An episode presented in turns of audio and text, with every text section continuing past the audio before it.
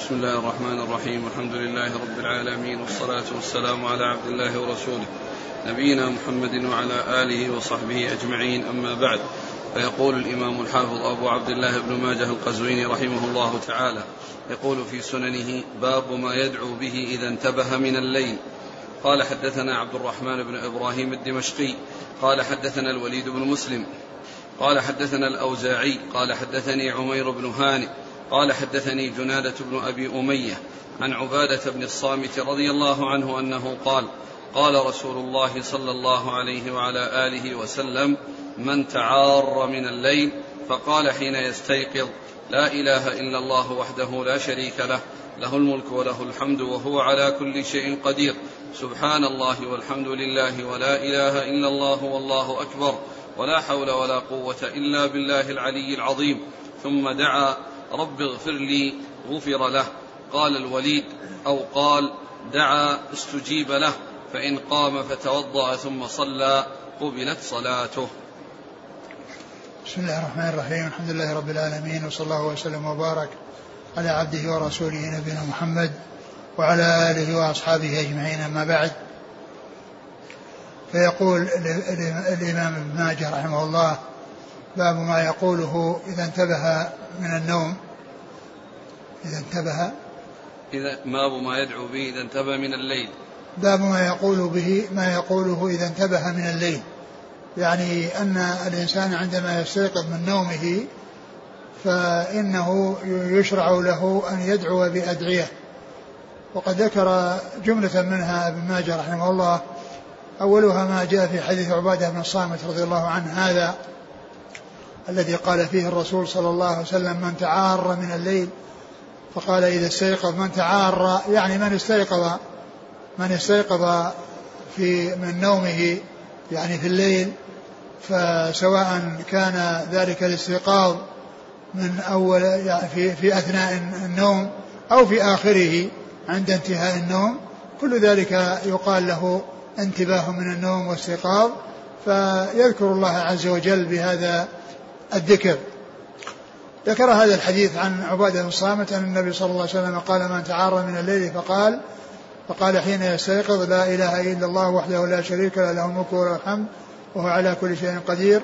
سبحان الله والحمد لله ولا إله إلا الله والله أكبر ولا حول ولا قوة إلا بالله العلي العظيم.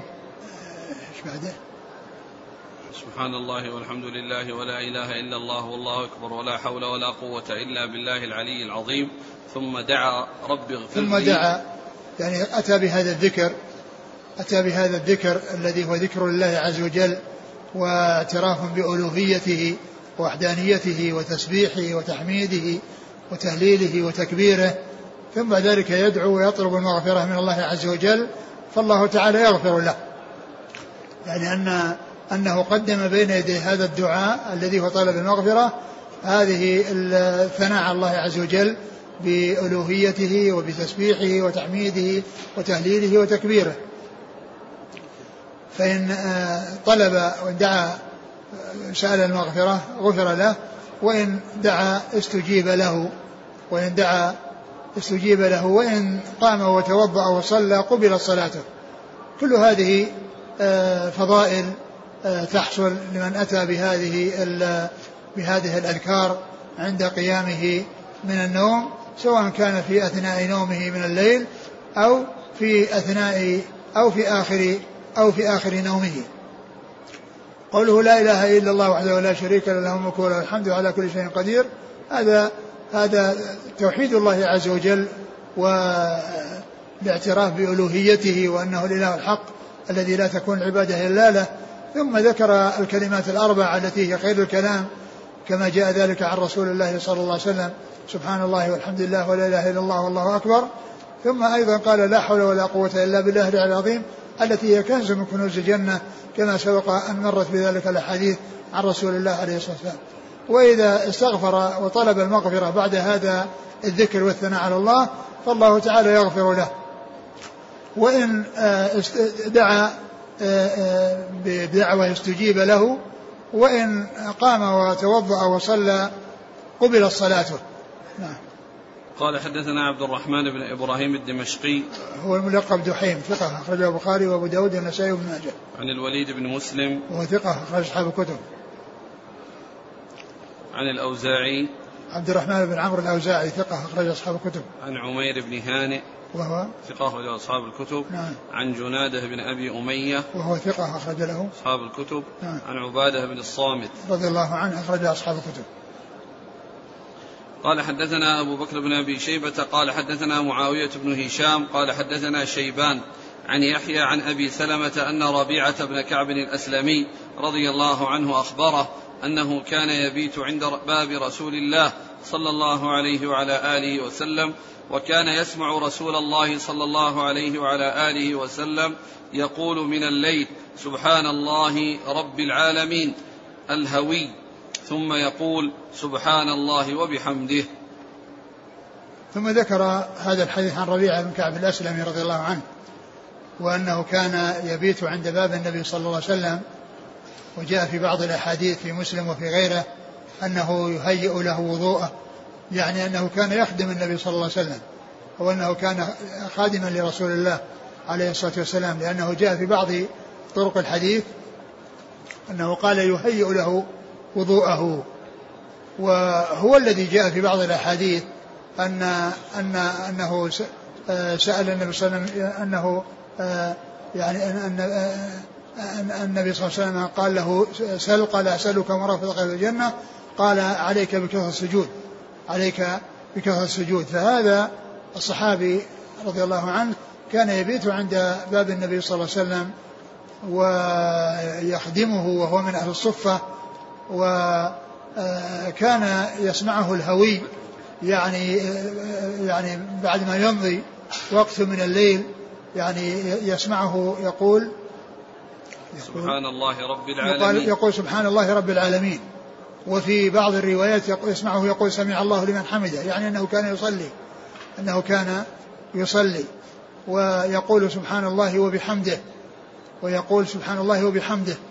وهذا يدل على أن ذلك ثابت من فعله عليه الصلاة والسلام وأنه كان يقول عند انتباهه من النوم وهذا في أثنائه يعني في أثناء نومه يعني ليس هذا عند قيامه في آخر الليل.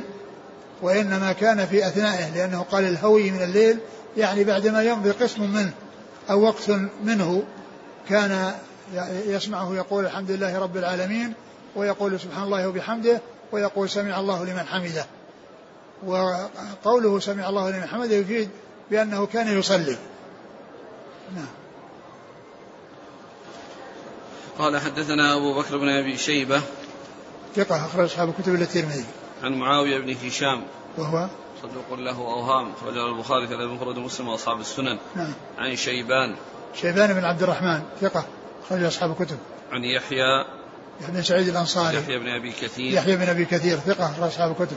عن أبي سلمة بن عبد الرحمن بن عوف ثقة أخرج أصحاب الكتب. عن ربيعة بن كعب الأسلمي. رضي الله عنه أخرج له. خالف المفرد ومسلم وأصحاب السنن. نعم. قال حدثنا علي بن محمد قال حدثنا وكيع قال حدثنا سفيان عن عبد الملك بن عمير عن ربعي بن حراش عن حذيفة رضي الله عنه أنه قال كان رسول الله صلى الله عليه وعلى آله وسلم إذا انتبه من الليل قال الحمد لله الذي أحيانا بعدما أماتنا وإليه النشور ثم ذكر حديث حذيفة رضي الله عنه أنه كان إذا انتبه من الليل إذا انتبه من الليل يعني وسواء كان ذلك في أثناء أثنائه بأن قام في أثناء الليل أو قام في آخره أو نام وقام في آخره. إذا انتبه قال الحمد لله الذي أحيانا الذي أحيانا بعدما أماتنا وإليه النشور. الذي أحيانا بعدما أماتنا وإليه النشور. لأن الموت يطلق عليه النوم يطلق عليه موت. ولأنه قال أحيانا بعدما أماتنا. لأن هذه الحياة أي التي حصلت بعد النوم الذي هو أخو الموت. وقد جاء في الحديث أن النوم أخو الموت وأهل الجنة لا ينامون. فأطلق على الموت بأنه على النوم بأنه موت. لأن الإنسان يفقد شعوره وإحساسه. ولهذا رفع القلم عن النائم حتى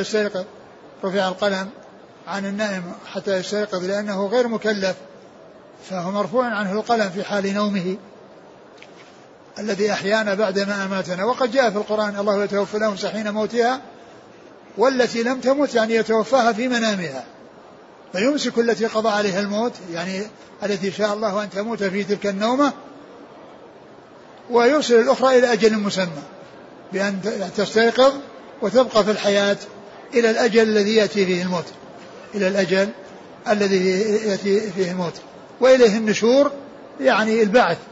الناس يبعثون من قبورهم ويعرضون على الله عز وجل ويحاسبهم على أعمالهم ويجدون ثوابها إن خيرا فخير وإن شرا فشر. نعم. قال حدثنا علي بن محمد. الطنافسي ثقة في حديث النسائي في مسند علي وابن ماجه. عن وكيع. ابن الجراح ثقة أخرج أصحاب الكتب. عن سفيان. سفيان هو الثوري ثقة أخرج أصحاب الكتب. عن عبد الملك بن عمير. وهو ثقة أخرج له. أصحاب الكتب. نعم. عن ربعي بن حراش. وهو ثقة أخرج له. أصحاب الكتب. نعم. عن حذيفة. حذيفة بن اليمان رضي الله تعالى عنهما أخرج له أصحاب الكتب. قال حدثنا علي بن محمد قال حدثنا أبو الحسين قال أخبرنا حماد بن سلمة عن عاصم بن أبي النجود عن شهر بن حوشب عن أبي ظبية عن معاذ بن جبل رضي الله عنه أنه قال قال رسول الله صلى الله عليه وعلى آله وسلم ما من عبد بات على طهور ثم تعار من الليل فسأل الله شيئا من أمر الدنيا أو من أمر الآخرة إلا أعطاه. ثم ذكر هذا الحديث عن عن معاذ بن جبل. عن معاذ بن جبل رضي الله عنه أنه قال ما ما من عبد بات على طهور وهذا يدل على أن استحباب النوم على طهور وعلى وضوء. من من بات على طهور ثم تعار من الليل يعني استيقظ من الليل وانتبه من الليل. فقال فسأل الله شيئا من أمر الدنيا أو أمر الآخرة إلا أعطاه. فسأل الله شيئا من أمر الدنيا والآخرة إلا أعطاه إياه. يعني أنه إذا آه، انتبه من آه، الليل وسأل الله عز وجل آه، ما يريد من في في دنياه وأخراه فإن الله عز وجل يعطيه ذلك. وقد مر في الحديث السابق أنه إذا طلب دعا بالمغفرة غفر له وإن دعا وسأل أجيب. يعني أجيبت دعوته. نعم. قال حدثنا علي بن محمد عن أبي الحسين. هو؟ صدوق له البخاري القراءة ومسلم وأصحاب السنن. نعم. عن حماد بن سلمة. ثقة أخرجه البخاري تعليقا ومسلم وأصحاب السنن. عن عاصم بن أبي النجود. وهو صدوق أخرج أصحاب الكتب وروايته في الصحيحين مقرون. عن شهر بن حوشب. وهو صدوق كثير الخطأ والتدريس. كثير الإرسال والأوهام. كثير الإرسال والأوهام. أخرج له. في المفرد ومسلم وأصحاب السنن. نعم. عن أبي ظبية. عن أبي ظبية.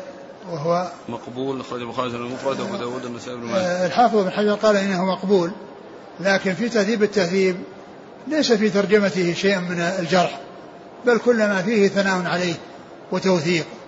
فيعني ذكر ابن حجر هنا بأنه مقبول يعني آه، لا يتفق مع ما ذكره في ترجمته من توثيقه والثناء عليه لأنه لم يذكر عنه شيئا يعني يقدح فيه. وإنما كل ما فيه ثناء عليه وتوثيق.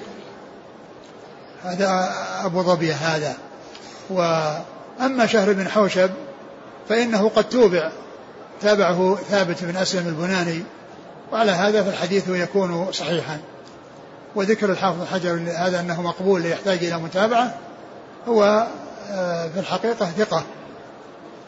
يعني كما يتضح من ما ذكره الحافظ في ترجمته في تهذيب التهذيب. نعم. عن معاذ بن جبل. معاذ بن جبل رضي الله عنه أخرج أصحاب الكتب. تعار استيقظ من الليل.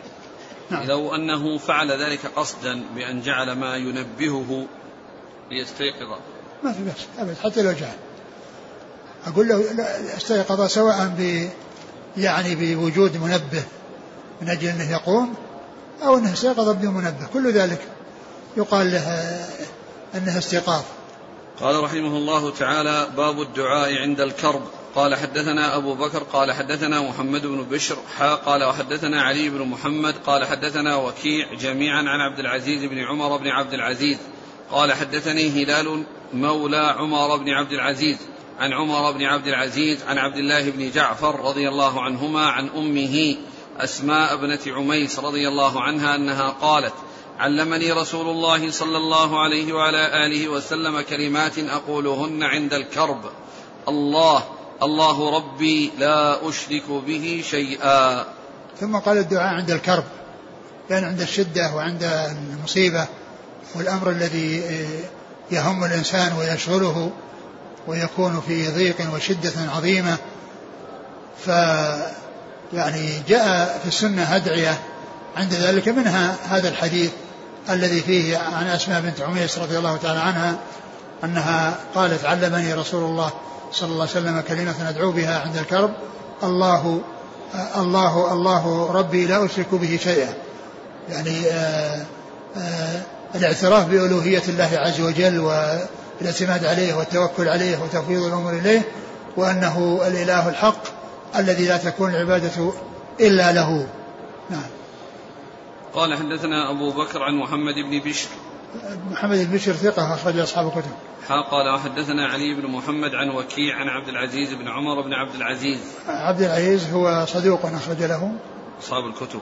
نعم. عن هلال مولى عمر بن عبد العزيز. وهو؟ مقبول. صحيح نعم. أبو داود والنسائي في عمل يوم والليلة وابن ماجه. نعم. عن عمر بن عبد العزيز عمر بن عبد العزيز الخليفة رضي الله تعالى رضي الله عنه ورحمه وحديثه أخرجه. أصحاب الكتب. نعم. عن عبد الله بن جعفر. عبد الله بن جعفر رضي الله عنه أخرجه أصحاب الكتب. عن أمه أسماء بنت عميس. عن أمه أسماء بنت عميس رضي الله عنها أخرجها أصحاب الكتب. و وأسماء بنت عميس هي زوجة جعفر بن جعفر بن أبي طالب وعبد الله بن جعفر. هذا ابنها يروي عنها في هذا الحديث. وقد تزوجها بعده أبو بكر رضي الله عنه ولد له محمد بن أبي بكر وهي اللي ولدت في ذي الحليفة في حجة الوداع كما جاء في الصحيحين. وبعد وفاة أبي بكر تزوجها علي بن أبي طالب وولدت له ابنين هما عون عون ويحيى. ف يعني فهي تزوجها هؤلاء الثلاثة وولدت لهم.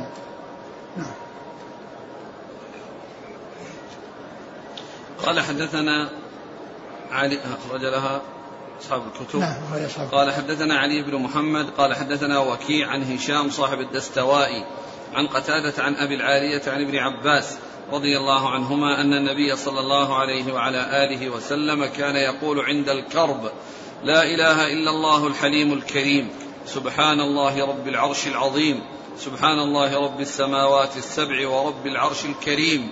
قال وكيع مرة لا إله إلا الله فيها كلها. ثم ذكر هذا الدعاء عند الكرب لا إله إلا الله العليم الحليم الحليم الكريم. الحليم الكريم لا إله إلا الله رب العرش العظيم لا إله إلا الله هنا في الحديث قال سبحان الله في الثانية والثالثة سبحان الله رب العرش الكريم سبحان الله سبحان سبحان الله رب السماوات رب السماوات والأرض رب العرش العظيم.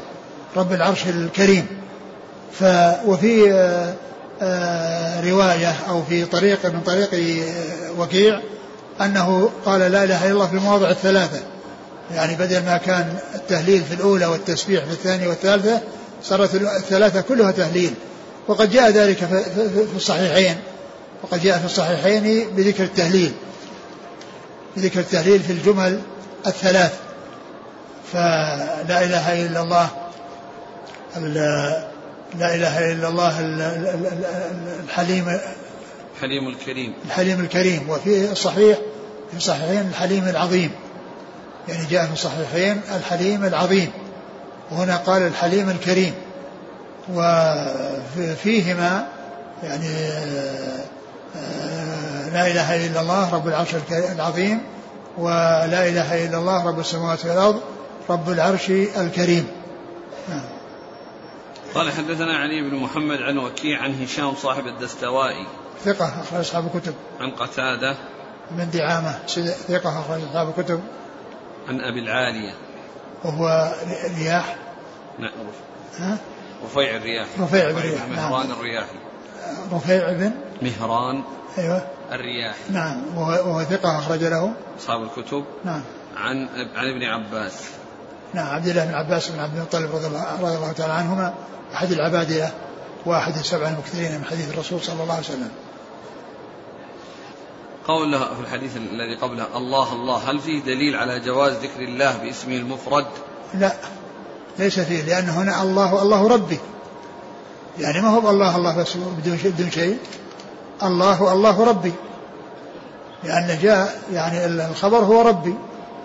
ليس يعني يعني فيه مبتدأ وخبر والثاني مؤكد للأول. والثاني مؤكد للأول والخبر هو ربي لا أشرك به شيئا. الحديث كذلك الآخر لا تقوم الساعة. نعم هذاك ما يدل على أن لا يقال. يعني معناه أن الله لا يذكر. ليس فيه ذكر لله عز وجل. ليس المقصود أنه يقال الله الله ذكرا وإنما الله لا يذكر لأن الساعة تقوم على على شر الناس.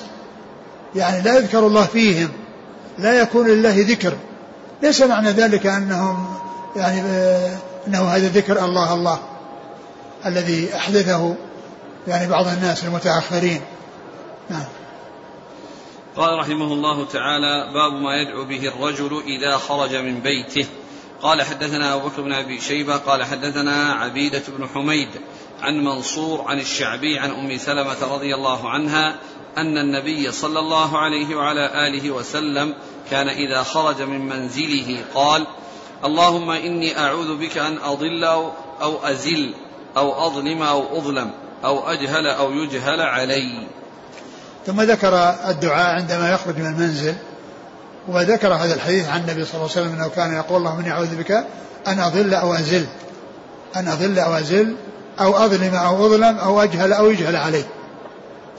سال يعني هذه الأمور الأربعة وسأل آه، السلامة من أن يحصل له ظلم أو يحصل عليه جهل واستعاذ بالله من أن يحصل له الضلال والزلل والظلم والجهل. الجهل الذي هو التصرف الذي يعني لا يليق والذي هو عمل الجهال أعمال الجهال يعني كون يحصل منه أو عليه ما يكون من هذا القبيل الذي هو من من من, من, من الجهل والذي يحصل بسبب الجهل. نعم.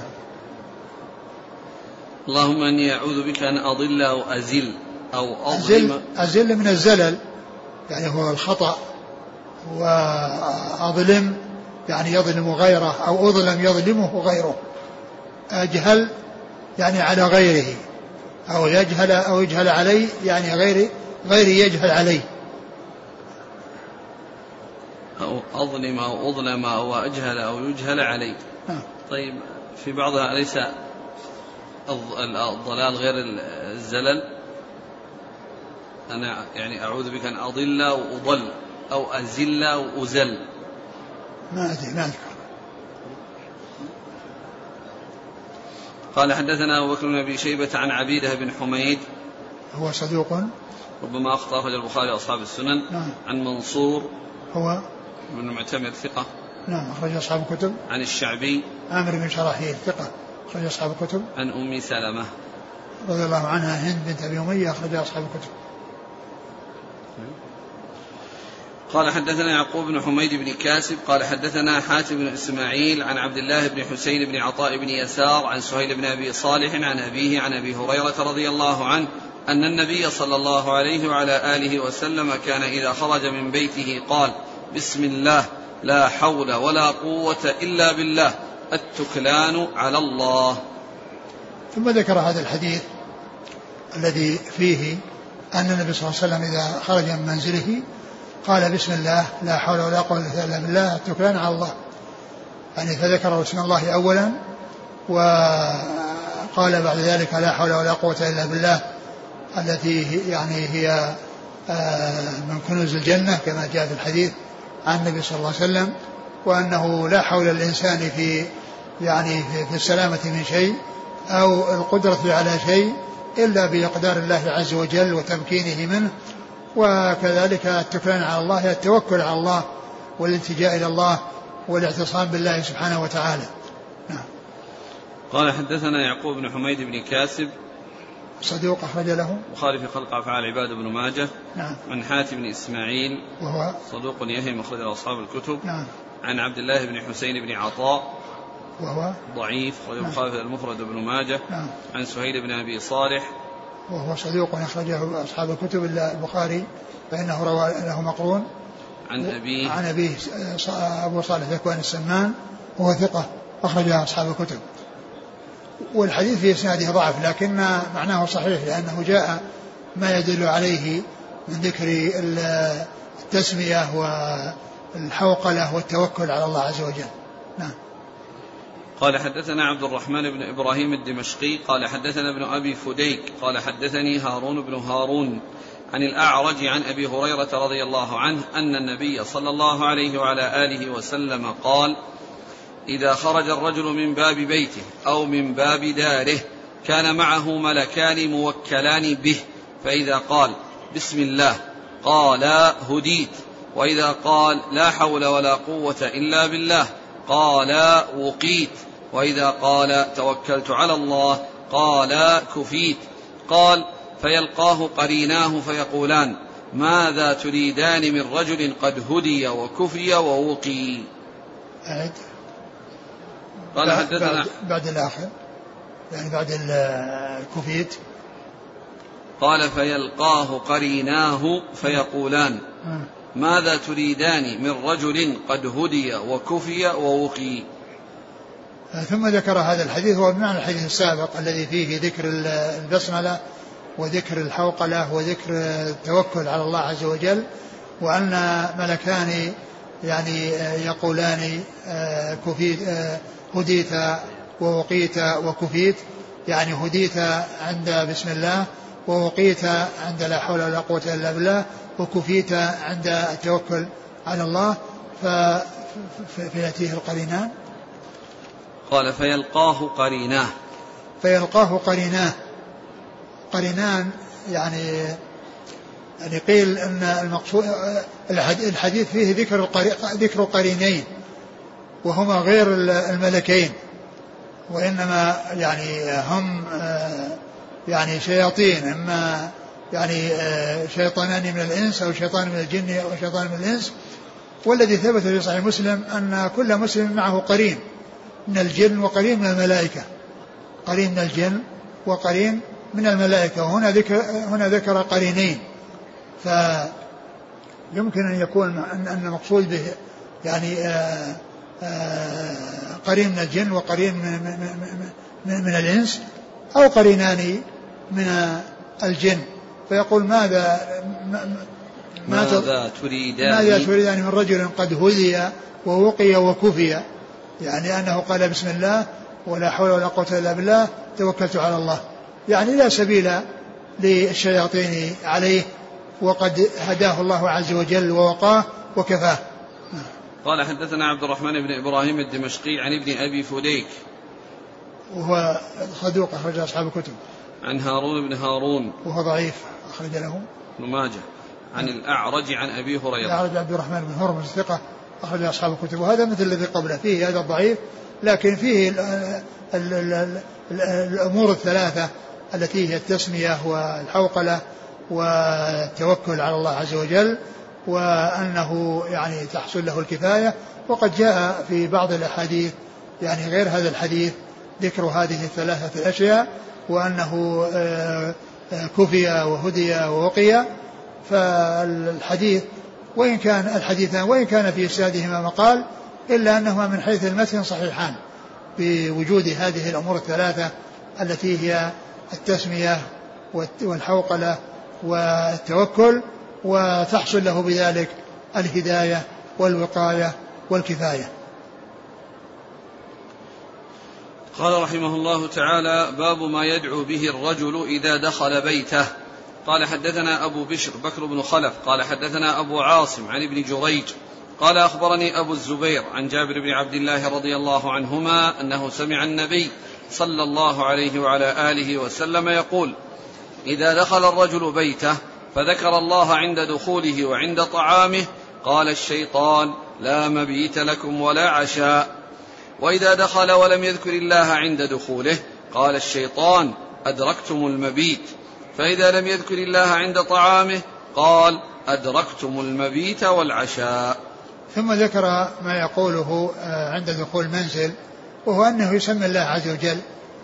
وقد جاء وذكر هذا الحديث أن النبي صلى الله عليه وسلم قال إن الإنسان إذا إذا دخل بيته فس... نعم إذا دخل الرجل بيته فذكر الله عند دخوله. إذا دخل بيته فذكر الله عند دخوله وعند طعامه. وعند طعامه يعني سمى عند دخوله وعند طعامه قال الشيطان لأتباعه لا مبيت لكم ولا عشاء لأنه لا مبيت لأنه حصل الذكر عند الدخول ولا عشاء لأنه حصل الذكر عند بدء الأكل. وإذا دخل ولم يسم الله قال أدركتم المبيت. وإذا أكل لم يسمي قال أدركتم المبيت والعشاء. أدركتم المبيت والعشاء. فهو عند ذكر الله عز وجل عند الدخول وعند الأكل. يعني يسلم من الشيطان في في المبيت والأكل. وإذا دخل ولم يسمي فإن الشيطان يقول لأتباعه أدركتم المبيت لأنه لم يذكر الله عز وجل عند الدخول. وإذا أكل ولم يسمي فإنه يقول أدركتم المبيت والعشاء. نعم. قال حدثنا أبو بشر بكر بن خلف. هو؟ صدوق في البخاري تعليقا وأبو داود بن ماجه. نعم. عن أبي عاصم. وهو ضحاك بن مخلد النبيل. ثقة أخرج أصحاب الكتب. عن ابن جريج. عبد الملك بن عبد العزيز بن جريج ثقة. أخرج أصحاب الكتب. عن أبي الزبير. وهو محمد بن مسلم بن تدرس صدوق أخرج أصحاب الكتب. عن جابر بن جابر رضي الله. عنهما أخرجه وهو أحد السبع المكثرين من حديث الرسول صلى الله عليه وسلم. والحديث في إسناده ابن جبير وأبو الزبير وكلهما مدلس ولكن ولكنهما صرح في التحديث في صحيح مسلم. نعم. قال حدث قال رحمه الله تعالى باب ما يدعو به الرجل إذا سافر. قال حدثنا أبو بكر قال حدثنا عبد الرحيم بن سليمان وأبو معاوية عن عاصم عن عبد الرحمن بن سر عن عبد الله بن سرجس رضي الله عنه أنه قال كان رسول الله صلى الله عليه وعلى آله وسلم يقول وقال عبد الرحيم يتعوذ إذا سافر اللهم إني أعوذ بك من وعثاء السفر وكآبة المنقلب والحور بعد الكور ودعوة المظلوم وسوء المنظر في الأهل والمال. زاد أبو معاوية فإذا رجع قال مثلها. ثم ذكر بعد ذلك يعني باب ما يقوله إذا سافر. يعني ما يدعو به عند سفره. ما يدعو به عند سفره. وذكر هذا الحديث عن الصحابي عبد الله بن سرجس عن عبد الله بن سرجس رضي الله عنه. قال كان يقول كان صلى الله عليه وسلم يقول وعبد الرحيم يتعوذ نعم. اللهم إذا سافر اللهم إني أعوذ بك من وعثاء السفر. اللهم إني أعوذ بك من وعثاء السفر. يعني ما يحصل فيه من التعب وما يحصل فيه من ال ال ال ال الأمور التي فيها مشقة ويعني ضرر على الإنسان وكآبة. وكآبة المنقلب. وكآبة المنقلب يعني كونه ينقلب إلى أهله وقد ولم يتحقق له ما يريد في سفره فيكون كئيبا حزينا أو يجد يصل إلى أهله فيجد ما يسوءه من حصول الأمراض فيهم أو من حصول وفاة أحد منهم فإنه يتألم لذلك فيسأل الله عز وجل السلامة ومن من من كآبة المنقلب. والحور بعد الكور يعني النقص بعد الزيادة. النقص. بعد الزيادة نعم و ودعوة المظلوم. ودعوة المظلوم يعني كون أنه يتعرض لدعوة مظلوم نعم وسوء المنظر في الأهل والمال. وسوء المنظر في الأهل والمال يعني كونه يعني يرى ما يسوءه في أهله وماله. يعني يرى شيئا يسوءه في نظره إلى أهله وإلى ماله. وهذا من جملة آه، ما جاء في الحديث الصحيح أو آه، جاء في هذا الحديث جاء في الحديث الصحيح ذكر آه، وعثاء السفر وكآبة المنقلب وكذلك آه، سوء المنقلب في المال والأهل. جاء في الحديث الطويل آه، سبحان الذي سخر لنا هذا وما كنا له مقرنين وإنا إلى ربنا لمنقلبون. اللهم إنا نسألك في سفرنا هذا البر والتقوى من العمل ما ترضى اللهم هون علينا سفر هذا سفرنا هذا واطلع عنا بعده اللهم أنت في السفر والخليفة في الأهل اللهم إني أعوذ بك من من وعثاء السفر وكآبة المنظر وسوء المنقلب في المال والأهل. يعني يعني هذا الذي جاء في الحديث هو بعض هو بعض ما جاء في الحديث المطول الذي فيه هذه آه الأذكار. نعم. قال حدثنا أبو بكر عن عبد الرحيم بن سليمان. ثقة أخرج أصحاب الكتب. وأبي معاوية. محمد بن خازم ثقة أخرج أصحاب الكتب. عن عاصم. وهو؟ عاصم الأحول الأحول ثقة أخرج أصحاب الكتب. عن عبد الله بن سرجس. رضي الله عنه أخرج له. مسلم وأصحاب السنن. نعم. قال رحمه الله تعالى باب ما يدعو به الرجل إذا رأى السحاب والمطر. قال حدثنا أبو بكر بن أبي شيبة قال حدثنا يزيد بن المقدام بن شريح عن أبيه المقدام عن أبيه أن عائشة رضي الله عنها أخبرته أن النبي صلى الله عليه وعلى آله وسلم كان إذا رأى سحابا مقبلا من أفق من الآفاق ترك ما هو فيه وإن كان في صلاته حتى يستقبله. فيقول اللهم إنا نعوذ بك من شر ما أرسل به فإن, فإن أمطر قال اللهم سيبا نافعا مرتين أو ثلاثة وإن كشفه الله وإن كشفه الله عز وجل ولم يمطر حمد الله حمد الله على ذلك. ثم ذكر آه، الدعاء عند عند رؤية السحاب والمطر. نعم. عند رؤية السحاب والمطر. ثم ذكر هذا الحديث أن النبي صلى الله عليه وسلم عن عائشة رضي الله عنها أن النبي صلى الله عليه وسلم كان إذا إذا رأى سحابا مقبلا من أفق من الآفاق. إذا رأى سحابا مقبلا من أفق من الآفاق ترك ما هو فيه. ترك ما هو فيه وإن كان في صلاته. ترك ما هو فيه وإن كان في صلاته. يعني أن يعني ليس معنى ذلك أنه إذا كان في صلاة أنه يقطعها ولكنه آه، عندما يعني يسلم في أثنائها فإنه يعمل هذا العمل. الذي هو كونه يستقبل السحاب ويقول اللهم إنا نسألك نعوذ بك من شر ما أرسل به. اللهم نعوذ بك من شر ما أرسل به لأنه قد يرسل بالعذاب قد يرسل بالعذاب يرسل بالغرق ويرسل بالهدم و ومن شر ما أرسل به وإيش؟ فإن أمطر قال اللهم سيبا نافعا. فإن أمطر نزل المطر قال اللهم سيبا نافعا. في بعض الروايات صيبا نافعا والمقصود من ذلك يعني الماء المنهمر الذي يكون فيه النفع للعباد والبلاد. وفسر السيب بأنه العطاء يعني كما في القاموس يعني ف والمطر هو عطاء من الله عز وجل إذا جعله نافعا. وقد يكون فيه الضرر بأن يكون فيه الغرق وفيه الهدم وفيه الهلاك آه اللهم سيبا نافعا وإذا وإن كشفه الله عز وجل ولم يمطر حمد الله على وإن كشفه الله ولم يمطر حمد الله على ذلك أن ما حصل فيه ضرر أو ما ناله ضرر لأنه سأل في الأول من شر ما أرسل به من شر ما أرسل به. يعني حمد الله لأنه حصلت السلامة له من من من الشر الذي يرسل به الصحابة. قال حدثنا أبو بكر بن أبي شيبة عن يزيد بن المقدام بن شريح. هو؟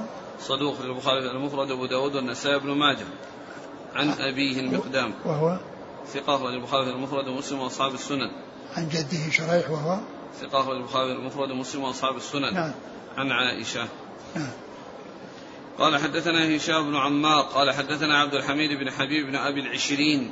قال حدثنا الأوزاعي قال أخبرني نافع أن القاسم بن محمد أخبره عن عائشة رضي الله عنها أن رسول الله صلى الله عليه وعلى آله وسلم كان إذا رأى المطر قال اللهم اجعله صيبا هنيئا. ثم ذكر هذا الحديث عن عائشة رضي الله عنها أن النبي صلى الله عليه وسلم كان إذا رأى المطر قال اللهم اجعله صيبا هنيئا. يعني اجعله صيبا يعني آه، ماء منهمرا فيه الخير وفيه البركة وأن يكون هنيئا يعني يهنأ الناس به وينعم الناس به ويستفيد الناس به. نعم. قال حدثنا هشام بن عمار. صدوق أخرجه البخاري وأصحاب السنة. عن عبد الحميد بن حبيب بن أبي العشرين. وهو؟ صدوق ربما أخطأ أخرج البخاري تعليقا والترمذي بن ماجه. نعم. عن الأوزاعي. نعم. عن نافع. مولى بن عمر ثقة. أخرج أصحاب الكتب. عن القاسم بن محمد. وهو ابن أبي بكر الصديق وهو ثقة أحد فقهاء المدينة السبعة في عصر التابعين أخرجه أصحاب الكتب. عن عائشة. نعم. قال حدثنا أبو بكر بن أبي شيبة قال حدثنا معاذ بن معاذ عن ابن جريج عن عطاء عن عائشة رضي الله عنها أنها قالت كان رسول الله صلى الله عليه وعلى آله وسلم إذا رأى مخيلة تلون وجهه وتغير ودخل وخرج وأقبل وأدبر فإذا أمطرت سري عنه. قال فذكرت فذكرت له عائشة بعض ما رأت منه. فقال وما يدريك لعله كما قال قوم هود. فلما رأوه عارضا مستقبل أوديتهم قالوا هذا عارض ممطرنا بل هو ما استعجلتم به. ثم ذكر هذا الحديث عن عائشة أن النبي صلى الله عليه وسلم كان إذا رأى السحاب آه، تغير وتأثر ودخل وخرج فإذا أمطر سري عنه يعني زال عنه ما كان يظهر عليه من من يعني من التأثر. فإذا فقالت له عائشة في ذلك يعني أنك تكون كذا وكذا فقال إن فقال إن وما يدريك لعله كما قال قوم هود. نعم وما يدريك لعله كما قال قوم هود فلما رآه عارضا مستقبل أوديتهم قالوا هذا عارض ممطرنا به ما استعجلتم به ريح فيها عذاب أليم. فإنه يرسل للرحمة ويرسل للعذاب. فكان يخشى أن يكون عذابا فإذا أمطر سري عنه وزال ذلك الشيء الذي كان يخافه. قال حدثنا أبو بكر بن أبي شيبة عن معاذ بن معاذ. العنبري ثقة خرج أصحاب الكتب. عن ابن جريج. عبد الملك بن عبد العزيز بن جريج ثقة خرج أصحاب الكتب. عن عطاء. عطاء هو. بن أبي رباح ثقة أخرج ثقة أخرج أصحاب الكتب. عن عائشة. نعم. قال رحمه الله تعالى باب ما يدعو به الرجل إذا نظر إلى أهل البلاء. قال حدثنا علي بن محمد قال حدثنا وكيع. عن خالدة بن مصعب عن أبي يحيى عمرو بن دينار وليس بصاحب ابن عيينة مولى آل الزبير. عن سالم عن ابن عمر رضي الله عنهما أنه قال قال رسول الله صلى الله عليه وسلم من فجئه صاحب بلاء فقال الحمد لله الذي عافاني مما ابتلاك به وفضلني على كثير ممن خلق تفضيلا عوفي من ذلك البلاء كائنا ما كان. ثم ذكر هذا باب ما يقال عند من رأى إذا نظر إلى أهل البلاء. إذا نظر إلى أهل البلاء يعني الذين أصيبوا في بلاء يعني في أجسادهم ويستشعر نعمة الله عز وجل عليه وأنه عوفي مما حصل لهم فيشكر الله عز وجل على ذلك ويثني عليه ويحمده وأن الله فضله على كثير من خلق تفضيلا فيقول الحمد لله الذي عافاني مما ابتلاك به وفضلني على كثير من خلق ممن خلق تفضيلا. يعني يقول ذلك سرا يعني لا يسمعه بحيث يعني يؤلمه ويؤثر ذلك فيه ويزيده بلاء على بلائه. وإنما يقول ذلك فيما بينه وبين نفسه مستشعرا نعمة الله عز وجل عليه وإفضاله عليه وسلامته من هذا الذي حصل لهذا المبتلى. فيحمد الله ويثني عليه إذ عافاه وفضله على كثير ممن خلق تفضيلا. ومنهم هذا الذي حصل له هذا البلاء الذي شاهده وعاينه وسأل الله السلامة منه والعافية. قال إلا إلا لم يضره شيء. عوفي من ذلك البلاء كائنا ما كان. عوفي من ذلك البلاء الذي قال فيه الذي قال فيه هذه المقالة. والتي حمد الله عز وجل وأن فضله على كثير من خلق تفضيلا. والحديث في إسناده ضعف ولكنه جاء من طرق يعني آه، يكون بها ثابتا وإلا فإنه من هذا الطريق فيه متروك وفيه آه، أيضا يعني ضعيف. ضعيف. نعم. قال حدثنا علي بن محمد عن وكيع عن خارجة بن مصعب. وهو متروك. رواه الترمذي وابن ماجه. نعم. عن أبي يحيى عمرو بن دينار وليس بصاحب ابن عيينة مولى آل الزبير. وهذا ضعيف. رواه الترمذي وابن ماجه. نعم. عن سالم عن ابن عمر. سالم بن عبد الله بن عمر ثقة. أخرج أصحاب الكتب. وعبد الله بن عمر رضي الله عنهما أحد العباد الأربعة من الصحابة وأحد السبع المكثرين من حديث الرسول صلى الله عليه وسلم.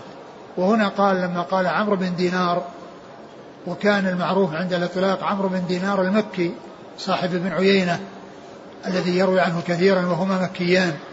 كثيرا ما يأتي في الأسانيد عن ابن عيينة عن عمرو بن دينار. وهذا مكي فهذا مكي وابن عيينة مكي وهو كثير الرواية عنه. ولما كان المشهور بعمرو بن دينار هو المكي صاحب ابن عيينة أتى بهذا اللفظ الذي يبين أنه ليس هو حتى لا يظن أنه هو. فقال وليس بعمرو وليس عمرو بن دينار صاحب ابن عيينة. يعني وإنما هو مولى آل الزبير. مو... نعم مولى آل الزبير. مولى آل الزبير يعني هذا عمرو بن دينار شخص آخر غير عمرو بن دينار المكي صاحب ابن عيينة وإنما هو عمرو عمرو بن دينار مولى آل الزبير. وذاك ثقة أخرج أصحاب الكتب وهذا ضعيف أخرج له الترمذي وابن ماجه. نعم. نعم. وعن عن عن, عن سالم. نعم والله تعالى أعلم وصلى الله وسلم وبارك على عبده ورسوله نبينا محمد وعلى آله وأصحابه أجمعين.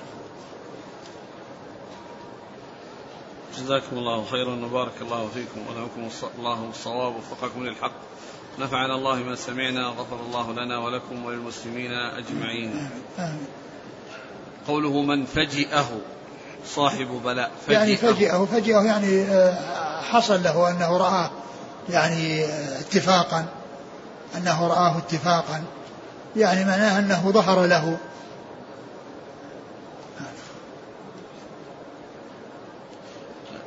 إذا يعني ظهر له فجأة نعم.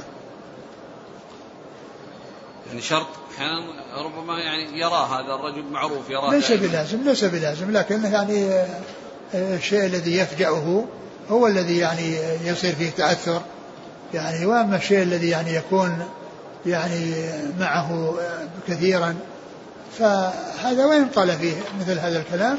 إلا أن ذاك الذي فجأه يعني أنه حصل له فجأة فيؤثر ذلك يعني عليه فيقول هذه المقالة ويأتي بهذا الذكر والحمد لله عز وجل على سلامته وعلى تفضيل الله عز وجل عليه وعلى كثير من خلقه. إذا رأى من هو مبتلى بمعصية أو ببدعة. والله إذا إذا إذا قال ذلك لا شك أن هذا هذا أعظم بلاء. أقول هذا أعظم بلاء أعظم من بلاء الأجساد. أقول بلاء البلاء في الدين أعظم من البلاء في الأجساد. يقول وهل له أن يجهر به تعزيرا إذا كان ما يترتب عليه مضرة يجهر به. لكن كونه ينصح يعني كونه يعني كونه لا يجهر به وكونه ينصح أولى لأن هذا يعني قد ينفره قد ينفره لكن النصح آه، أولى. أما أهل البدع الظاهرين الذين يعني هم أهل بدع آه، لا إشكال في بدعهم وإذا ما يترتب على ذلك مضرة فله أن يقول ذلك. وإن قال ذلك في نفسه يعني حتى لا يعرض نفسه ل يعني لضرر فلا بأس. هل يشرع الآن للشخص إذا رأى السحاب أن يتغير ويدخل ويخرج ويصنع كما كان صلى الله عليه وسلم يصنع أم أن هذا خاص به صلى الله عليه وسلم؟ الإنسان لا شك أنه يتأثر لكن كونه يدخل ويخرج لا لا يفعل هذا. يعني يكون الإنسان يعني الرسول فعل هذا وحصل يعني من فعله.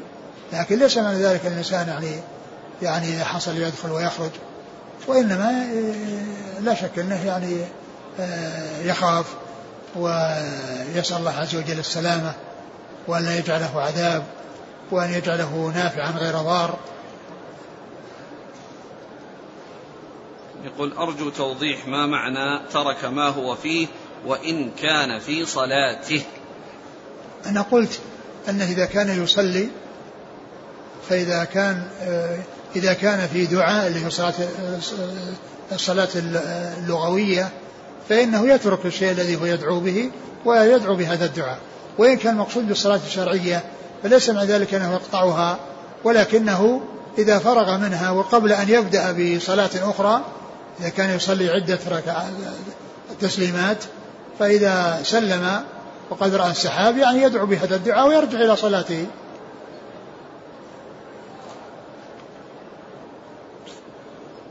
يقول إذا نسي الرجل ذكر الله عند الدخول فهل يسن له أن يخرج من بيت ثم يعود ليذكر اسم الله؟ لا لا يخرج ولكنه يذكر الله عز وجل ويحصل المقصود.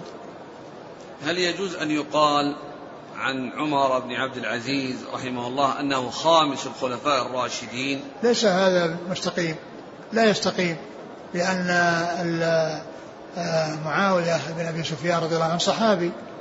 والصحابة خير من التابعين عمر بن عبد تابعي ومعاوية يعني صحابي وكل واحد من الصحابة أفضل من كل واحد من التابعين ولكنه خليفة عادل وإمام مشهور ولكن لا يقال أنه هو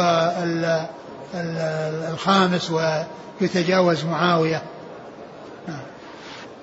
يقول جرت العادة في بلادنا إذا أردنا السفر في سيارة الأجرة يقال لرجل ممن يرى عليه أثر طلب العلم أن يدعو بهذا الدعاء دعاء السفر قبل انطلاق السيارة.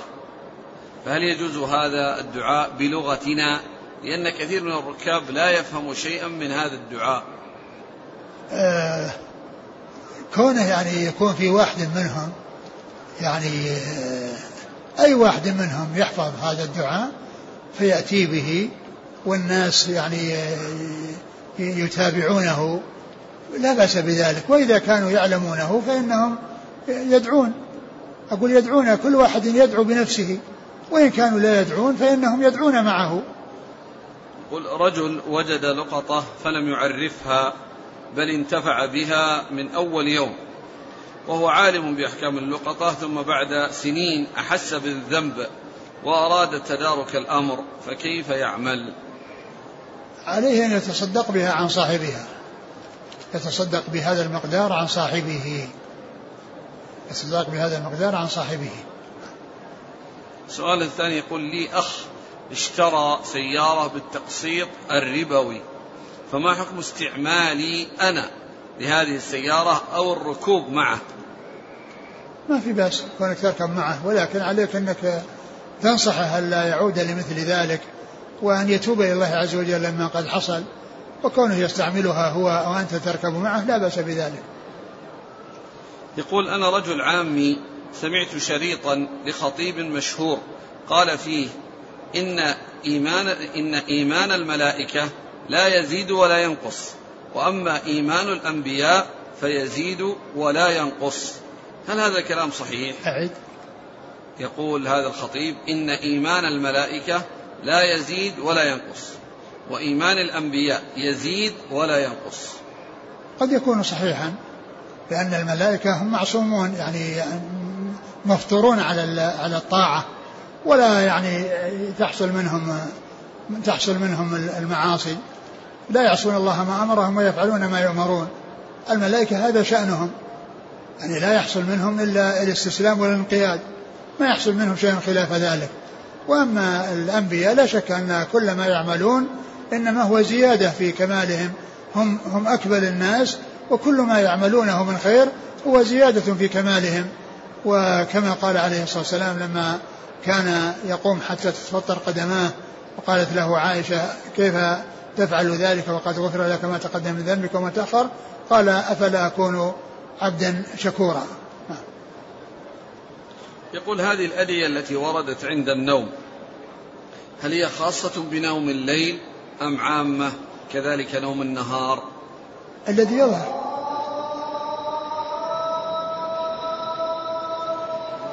هذه الأذكار التي عند عند النوم أو عند الاستيقاظ من النوم يعني هي جاءت في نوم الليل. ومن كان آه، في عمل في الليل يعني يكون فيه منتبها ونومه في النهار. فهذا يعني يكون ذلك النهار الذي ينام فيه هو الليل بالنسبة له حيث أن يعني نهاره ليل وليله نهار لأنه لا ينام بالليل لأنه عمله بالليل ونومه بالنهار فإذا حصل ذلك في النهار فإنه مثل من يكون نومه في الليل هذا نومه في النهار. فيأتي بهذه الأذكار. وأما إذا لم يكن كذلك وإنما ينام في الليل وينام في النهار فنوم الليل واضح الأدلة جاءت فيه. وأما كونه يقولها في النهار يحتمل أن يكون أن كونه آآ آآ يعني أنه يقولها في النهار لأنه نوم وحصل فيه الموت والحياة بعد الموت.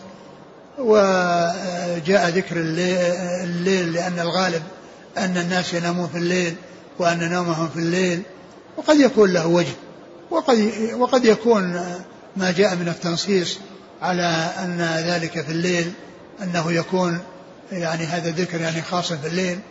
آه، في, في, في هذا لا أستطيع أن أجزم بشيء ولكن من كان نومه ليل ونهار ونهاره ليل بمعنى أنه يعمل في الليل كله وينام في النهار ونومه من نصيبه من النوم إنه في النهار ولا نصيبه من الليل من النوم في الليل فهذا واضح أنه آه، يأتي بهذا الذكر كما أن من نومه في الليل يأتي بهذا الذكر. يقول هل تقدم الديون على الوصية والإرث؟ نعم تقدم. الدين مقدم على الوصية لأن الدين حق ثابت وأما الوصية تبرع وإحسان فالإنسان يؤدي ما عليه من الديون و آه، وإذا مات فإن الديون تسدد وبعد ذلك لا يكون هناك يعني ميراث ولا هناك وصية إلا بعد سداد الدين. يعني لا لا وصية ولا ميراث إلا إذا سدد الدين. إن بقي شيء بعد الدين جاءت الوصية والميراث. وإن استغرق الدين آه، تركه فإنه لا وصية ولا ميراث. وما جاء في القرآن من بعد وصية يوصى بها دين وقدمت الوصية على الدين في عدة مواضع يعني لا لأن الوصية أهم من الدين ولكن لأن الدين وراءه من يطالب به وراءه وصاحبه مستحق. لكن هذا لكونه تبرع ولكونه إحسان قد يحصل يعني مماطلة وممانعة من من من إيصال آه، آه، الوصية إلى من أوصي له به. فمن أجل ذلك قدمت الوصية على الدين لبيان الاهتمام بها من هذه الناحية. لا أنها مقدمة على الدين فإن الدين مقدم عليها وعلى الميراث. ولا ولا وصية ولا ميراث إلا بعد سداد الدين. سبق أن ذكرتم لنا فائدة في ترتيبها. شيء؟ نعم. يعني فيها بيت من آه، يبدأ يبدأ من المتروك قيمة الكفن معمونة يحتاجها ويدفن ثم الحقوق التي قد تعلقت بعين متروك فدين قد ثبت ثم الوصايا ثم الوصايا آه، ثم وارث يلي. فافهم فهذا مذهب ابن حنبلي. هذه في مذهب الحنابلة مرتبة الترتيب. وبعض أهل العلم يعني يخالف في مسألة الدين في مسألة الكفن وما إلى ذلك وأن الدين يقدم يعني عليها لأن هذا يعني يمكن المسلمين يتولون هذا وأنه لا يدفن إلا وقد كفن. فبعض أهل العلم يرى أن الدين مقدم على الكفن وبعضهم يرى أن الكفن مقدم وهو الذي جاء في هذه الأبيات. التي فيها آه، بيان مذهب الحنابلة. يبدأ من المتروك قيمة الكفن مع مؤنة يحتاجها ويدفن يعني ما يتعلق بالدفن. آه، ثم الحقوق التي قد تعلقت بعين يعني مثل الرهن الدين الذي برهن. يعني مقدم على الدين الذي بغير رهن. ثم بعين ثم الحقوق التي تعلقت بعين متروك فدين قد ثبت. ثم الوصايا ثم وارث يليه سبق أنها مرتبة على كلمة تدوم. ها؟ تدوم. تدوم؟ نعم. التاء التالي إيش؟ تجهيز. ها؟ والدال؟ للدين. للدين. والواو الوصية. والوصية والميم. والميم نعم هل يعتبر الدعاء على الكفار جميعا بالهلاك؟ من الاعتداء في الدعاء؟ ال- الكفار الذين يحصل منهم ضرر وأما كونه يدعى الكفار من أولهم إلى آخرهم أنهم يعني يهلكون فهذا يعني الله شاء ان أن الكفار يبقون وأنهم لا يهلكون. يعني ان الدين إن الحق باطل الحق والباطل موجودان مع بعض. والكفار أكثر من من المسلمين. الكفار هم أكثر المسلمين أكثر الناس ولو حرص المؤمنين ف يعني من حصل منه إضرار ومن حصل منه إيذاء فلا شك أنه يدعى وأما أن يدعى على الكفار أنهم يموتون عن آخرهم وأن لا يبقى على الأرض يعني أحد منهم هذا غير غير واضح يعني إنه يدعى به. يقول بارك الله فيكم رجل زرع نخلا في ساحة المسجد ليأكل الناس منه. هل يجوز الأكل منه أو يعد وقفا يحرم أكله؟ ما ينبغي ان أن يكون المسجد يعني فيه فيه فيه نخيل وفيه المسجد للعبادة. ما هو لل يعني الحدي- حديقة ولا شيء الناس يعني يتنزهون فيه فلا يصلح أن يغرس فيه شيء. المسجد يعني مسجد للعبادة وليس للتنزه.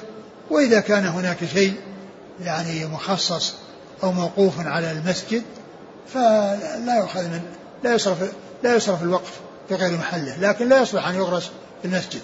لكن إن كان هناك شيء موقوف على المسجد فإنه لا يصرف الوقف إلا في آه، الشيء الذي خصص له.